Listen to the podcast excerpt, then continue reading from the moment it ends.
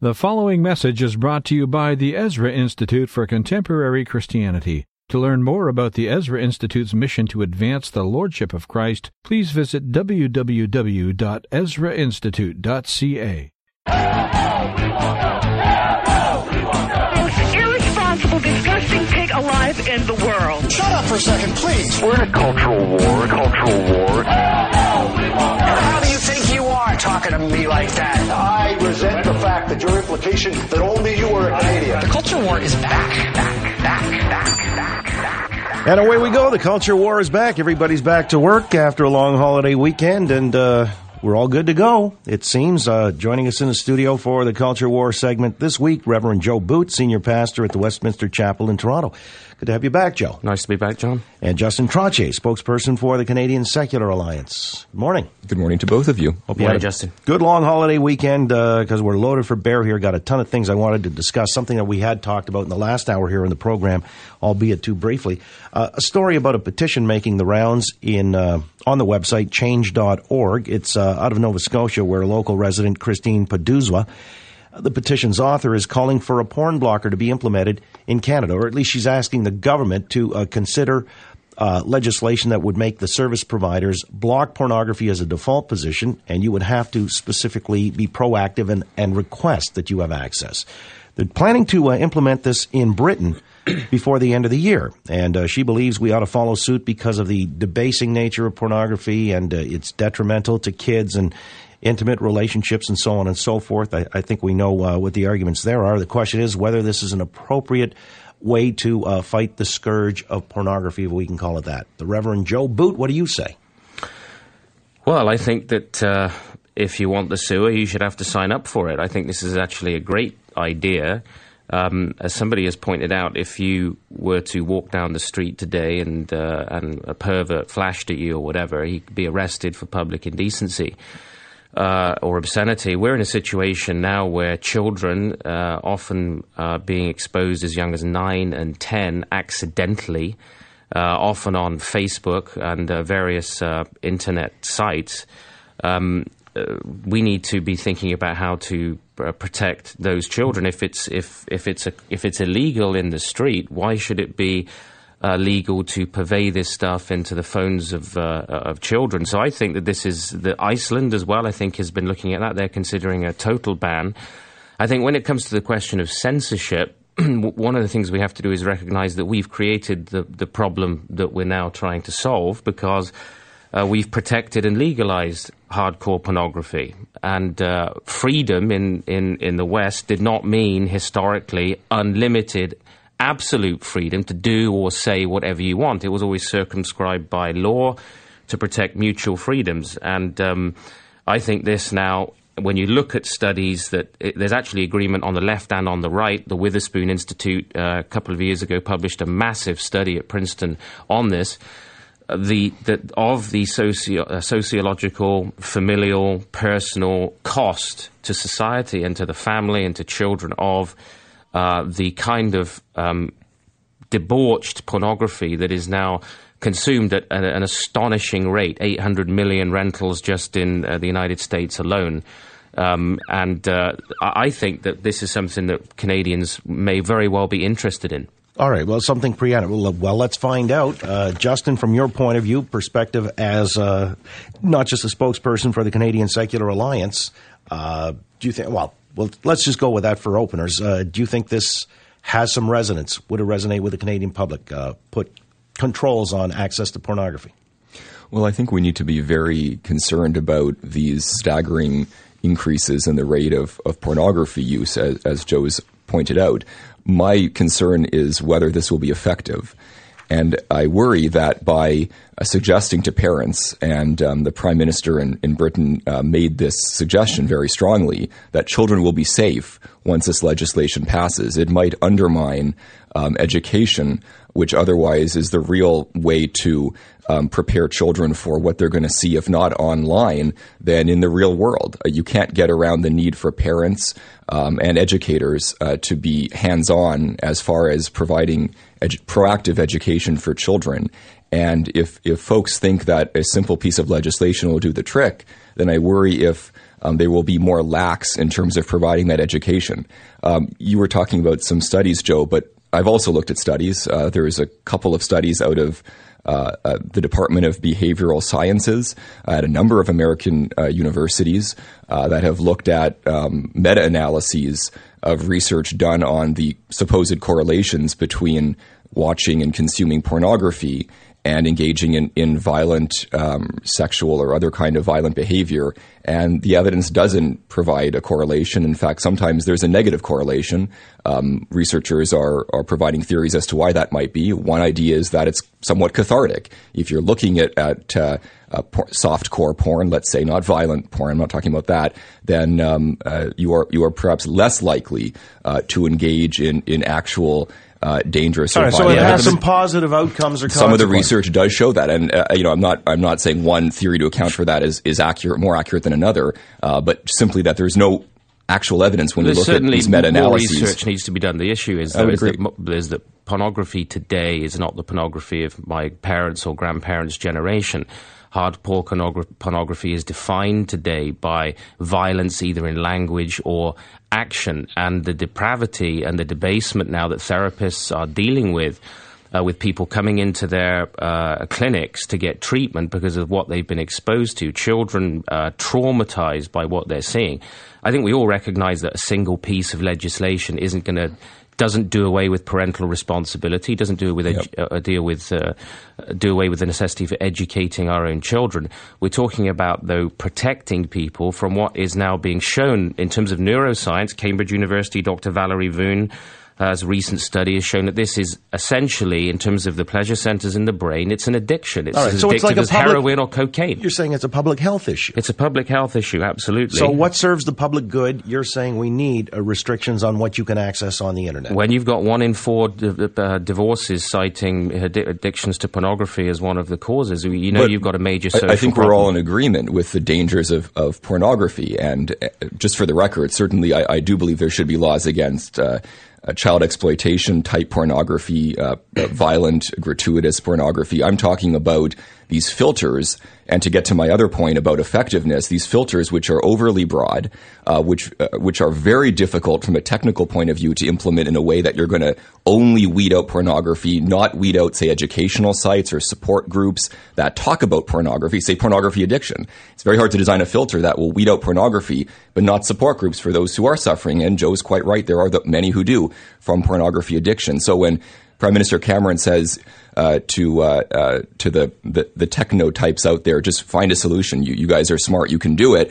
I, think he's underestimating um, how the internet works. I think he misunderstands the way in which filters can be set up to Yeah, but what- protect uh, look, in- without in being its- too broad. Okay, but in its most simplistic term, you would have to proactively seek clearance from the ISP, Mm-hmm. from the service provider. So your default position is you can't access anything. You'd have to ask to access. It. Now you can access whatever the heck you want. Right. I mean, the idea here is, I mean, I understand there are certain technical challenges that, and filters certainly aren't foolproof. You can put filters on your computer to protect your children at home, but uh, teenagers often find a way around them.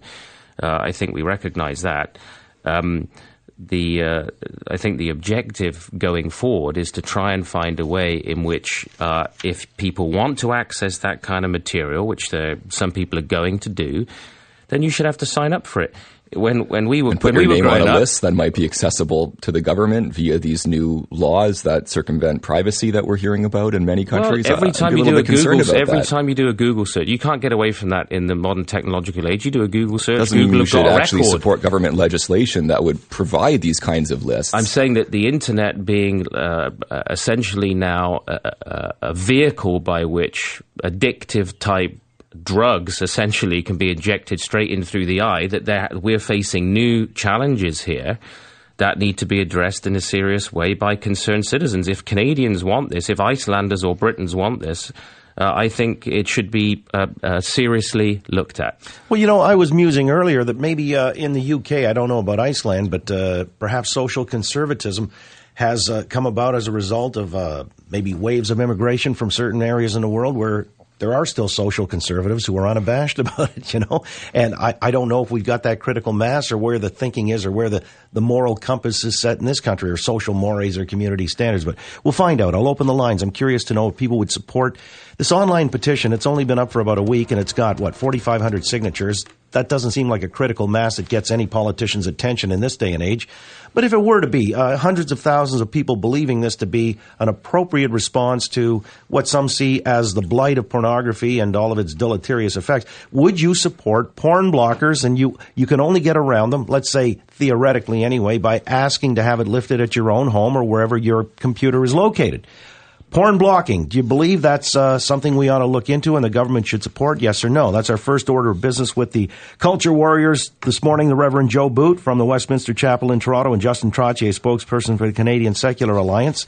Before we move on to other matters, I wanted to get your thoughts. Uh, for it or not? The culture war is back. All right, let's get back into it quickly here with a porn blocker idea. This is going to be implemented in the UK and Iceland, I believe, as well. But here in Canada, there's a petition going around that wants to see uh, ISPs having to be notified. If you want to get porn, access it on the internet, you'd have to ask for it uh, to have the blocker lifted. And therefore, the blocker would be your default position. Would you favor such a thing? Because uh, obviously, we've heard about the detrimental effects of pornography on young people as well as anybody uh, in the society. So that's where uh, these folks are coming from, uh, somewhat of a moralistic point of view. Jerry uh, or Terry and Whitby, what do you say? Porn blockers, good idea? Absolutely not. This is censorship, pure and simple. Uh, would Fifty Shades of Grey or the Vagina Monologues also come under these kinds of restrictions up to apps to see them? Are violent websites next or anti-global warming websites to be blocked? Uh, this is all about government control and censorship and should be absolutely opposed. Well, I think the caller makes a valid point. It's it's uh, similar to the point I was making, and and when you look at the way the porn filters in Britain are actually working out, uh, we have seen online rights groups point out that the filter does block certain support groups, as I was referring to, uh, eating disorder websites, suicide related websites, um, because the topic topics of discussion are broad and they might overlap in some cases with topics that are uh, legitimately um, those of the fo- those being focused on by this this legislation and the filters that the legislation is is empowering. So it's it's very very tricky uh, to get the mix right, and I, I, it, it hasn't worked in Britain. All right, but let me ask Joe Boot the question then. If we've got this moving target, you said that pornography today is not your grandfather's you know, or your father's pornography. It's uh, we're ratcheting things up. At what point do you think intercession could be justified, or do you think we're at that point right now? Well, I think we're already at the point. Look, I'm not surprised to hear men vociferously defending pornography. 80% of hardcore porn users, are men. Uh, there's an exploitation of women issue here, as well as the exploitation of children. What is, I think we just need to give our heads a shake here and recognize that the con- what is being consumed online in terms of porn, the stuff that teenagers today are watching and being exposed to and being traumatized by. Uh, just because the uh, in, something is available and can be viewed doesn't mean that the society should allow it. Look, there's lots of forms of speech that we don't allow. We don't allow libelous speech. We don't permit perjury. There are various types of things in our in a civilized society that we say as a culture we're not going to expose our children to this. We're not going to allow. We're not going to foist this on our on on our, uh, our our community, our social order. And we have reached a point, there seems to be no question about it, and there's broad agreement on both sides of this is not a left and right issue. This is a question of what do we want the future of our society to look like? Our children are being sexualized, often addicted to porn by the it's, age of 14 it's not a and left 15. and right issue, and it's also not a men versus women issue. So I'm a little startled that you brought gender Well, into I- this. absolute Actually, gender on, is on the absolutely a if I can finish, if I can finish on the Facebook page where this petition with its very low and modest 4,500 uh, supporters is uh, is, is only just gone posted, up. where that petition is posted, I have seen many comments from women, including one that I read this morning from a female painter who thought that this petition um, and the legislation it would support would be way too far because it might, as per the, the petition's own language, capture legitimate uh, works of art. Uh, that would otherwise be caught by this filter. And um, well, I've the question some, of the difference between art and pornography has been discussed for a very long time. But I, but and I, as there are no but this real, is not art. Come on, there's no real consensus on those matters. No, but Contemporary look, the devil is in the details. When you start talking about filtering, and you have these broad-based filters, which in the case of Britain have been catching legitimate websites. But you can and sign up for it. If people want the cesspool in their house, they can sign up for the sewer. That's the point of and this. they can opt out to- of receiving it. I would much rather see warning messages pop up the way before you choose to go to a movie, for example, you know what the rating is and you can choose to go to the movie or not Justin, to the porn movie. is the seventh A- largest industry in North America. Similarly, These when you go to a supposed to do porn-based that already. website, a warning could They're come up. Yeah, but they're already supposed to do that. There are already so, en- requirements. so enforce the don't. actual law that exists right now, How rather you- than how is that creating more new easy laws to that are going to work even less effectively. How's that more easy to police than saying we're going to make people sign up to receive this kind of content? All right, let me get uh, to Sean in Etobicoke. What do you say, Sean? Do you support porn blockers or not? Uh, John, no, no, nowadays kids hardly uh, watch porn on the PC, but they themselves engage with another, uh, with the help of uh, chat rooms or with their smartphone and uh, to broadcast each other. I don't think doesn't make any difference. All they need is a webcam, voila. And also, it's it's a, it's a responsible of the parents who should be uh, watching the kids how how they behave you know, uh, porn is everywhere. I don't think hardly kids nowadays. Uh, I, n- I never heard any any kids watching porn and get caught to the parents. It's all depend on uh, who they uh, communicate, how how they communicate. Nowadays, all they need is a small. Uh, uh, All right, so you're saying there's so many ways to work around it, but you would leave it to parental discretion to police it that way. And your point is uh, well taken. I guess it's uh, you know a lot of people do believe it still resides with education and uh, within the individual family. Um, I wanted to uh, dovetail with something else. You know, bringing up kids and uh, pornography. There's a a symposium happening at the University of Toronto on the 19th of this month. So it's uh, just over a week. Well, it's less than a week away. Uh, called "Sexuality, Childhood, and Classroom Life," and uh, its keynote speaker is a Dr. James Kincaid from the University of Southern California, who's authored several books on the sexualization of children. He does push certain taboos, talks about maybe accelerating the sexualization of children. That's considered so controversial. Our good friend Charles McVety, uh, with the uh, Christian Family Coalition, is suggesting that uh, this guy not be allowed into Canada. Uh, there are other advocates, including an op-ed piece recently uh, in the National Post, I believe, that calls McVety a free speech hypocrite because he'll advocate for certain types of free speech, but not for this individual. Well, I ask you, uh, I'll start with you, Justin. Is this a free speech issue or is it a moral issue that justifies exclusion or censorship? Well, I have to admit, I'm not um, that familiar with the scholarly work of, of Professor Kincaid, so I, I can't comment on, in great detail. But from what I have seen and, and uh, what people say of his work, it sounds like he definitely touches on, on taboo, sensitive topics. It, it doesn't sound, however, like he is advocating pedophilia in any way. And the problem is, anytime you talk about a sensitive subject, whether it's pornography or uh, child sexualization, um, it is always easy to offend certain people, to be perceived by certain groups as going, you know, beyond, you know, the ex- the uh, acceptable limitations of of uh, of accepted discourse. So it's it's very easy in those areas, and that's why, especially in those areas, we need to be uh, very cognizant of why we have free speech protections. Um, so I so, So I do think it's appropriate to have up- him, yeah, to have him bring these topics up. That, so you that know, there can be conversation drawn, about some, these some issues. Some adults are drawn to children as sexual beings and uh, objectified children.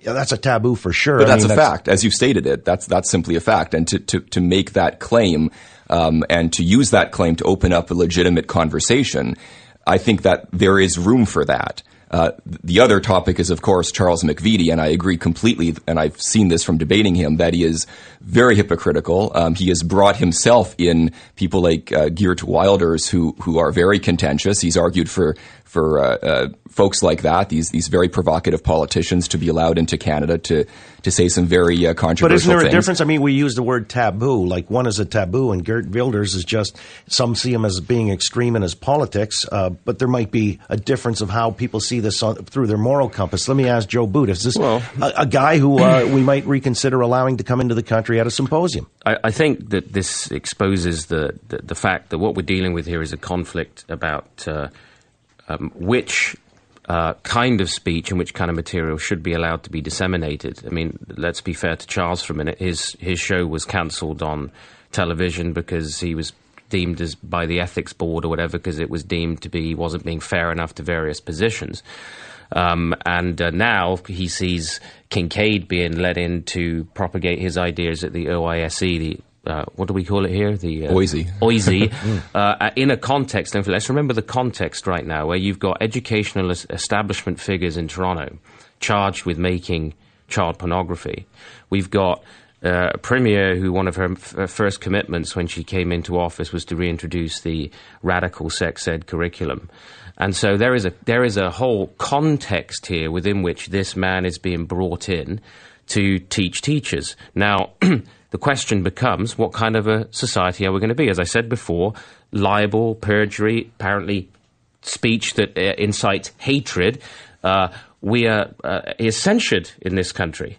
So, do we want uh, uh, speech uh, censured that is pushing the envelope on the sexualization of children? Now, I don't think that I find these kind of academics odious. Of course, I do. and uh, you know, following along this notion that all these moral values are simply social constructs. The father of all of this, Émile Durkheim, the laws of sociological method, said criminals are pioneers to the morality of tomorrow. So you don't censure criminal activity because that may be the shape of tomorrow, tomorrow's morality. Mm-hmm. So all this is a reflection of the fact that you've got Christian values on the one hand that shaped Canadian society, and now very different ideas being pushed through the educational system. Which do we want in our social order? Charles is asking that kind of question. Maybe some will say he's being hoisted on his own. But there's a difference here. between legitimizing all of these ideas when you talk about introducing them into the social order. Nobody's arguing that all these ideas are equally legitimate and should all be, you know. Uh, equally part of our, our social our social order as a society, but that's very different from saying that they should all be allowed to be expressed. Preci- sure. in some cases, precisely so that we can show how they differ from the established social order. I agree. Isn't there a place for that? Uh, absolutely. I'm not. I'm not talking about any sense of absolute censure. But, but is, it, is this a role for government to get involved and say uh, this person? I mean, because I guess McVety has actually petitioned the uh, Immigration and Citizenship Department saying keep this guy the heck out of Canada. Is this uh, something? Well, there's people who want to keep Ann Coulter from coming to well, speak. That's true, right? And but, but and, and, we'll and we'll stop. We'll say that she's going to be arrested. Free, I would say they're equally free speech hypocrites. Right. Charles has also, for example, protested the uh, Darwin exhibit at the Royal Ontario Museum in 2008. He held a, a loud and, and I would say hateful protest. He, he compared Darwin to to to a racist. He said uh, many of evolutionary scientists well, advocate racism. I mean, he didn't present any any any evidence or or explain any of those statements. He he called for the Royal Ontario Museum, which among other things has a mandate to promote natural history, of which evolutionary science is the cornerstone of natural history. To, he wanted to have the the ROM and the okay, government. I, I mean, I'm not on the, the, show to defend everything Charles has done. The Descent of Man, Darwin's book, is a racist. But I document. think there is an interesting conversation here about free speech consistency. I always try to be consistent. I, I, I hope and and, and uh, expect the same from political opponents. Sure. The question is, where's the line? In the sense Uh-huh. that I doubt that you would support the propagation of a Nazi party here in Toronto. Uh, that was fundamentally anti-Semitic, anti-Jewish, and was. I mean, would we support that? Would we say that this is the kind of uh, political perspective we wanted to allow free space and free reign in, in, in Ontario? I mean, there's absolute libertarianism, uh, which comes down to the question today of, in terms of education and what our teachers are being taught, what kind of what kind of taboos do we want pushed in our society? Societies have always drawn a line somewhere. The question Yeah. is, where are we going to draw ours? Well, I got to draw one uh, right here and now. We're done for the day, guys. Wish we had more time because there's still more in the hopper. We'll have to get to another occasion. Uh, we'll cap it at that. The Reverend Joe Boots, senior pastor at the Westminster Chapel in Toronto, and Justin Trottier, spokesperson for the Canadian Secular Alliance. Thank you both. Thank, you, Justin. Good Thank heady John. discussion. Thank you for listening to this message brought to you by the Ezra Institute for Contemporary Christianity. Please feel free to share it with friends, but do not charge for or alter the material in any way without the express written consent of the EICC. Thank you.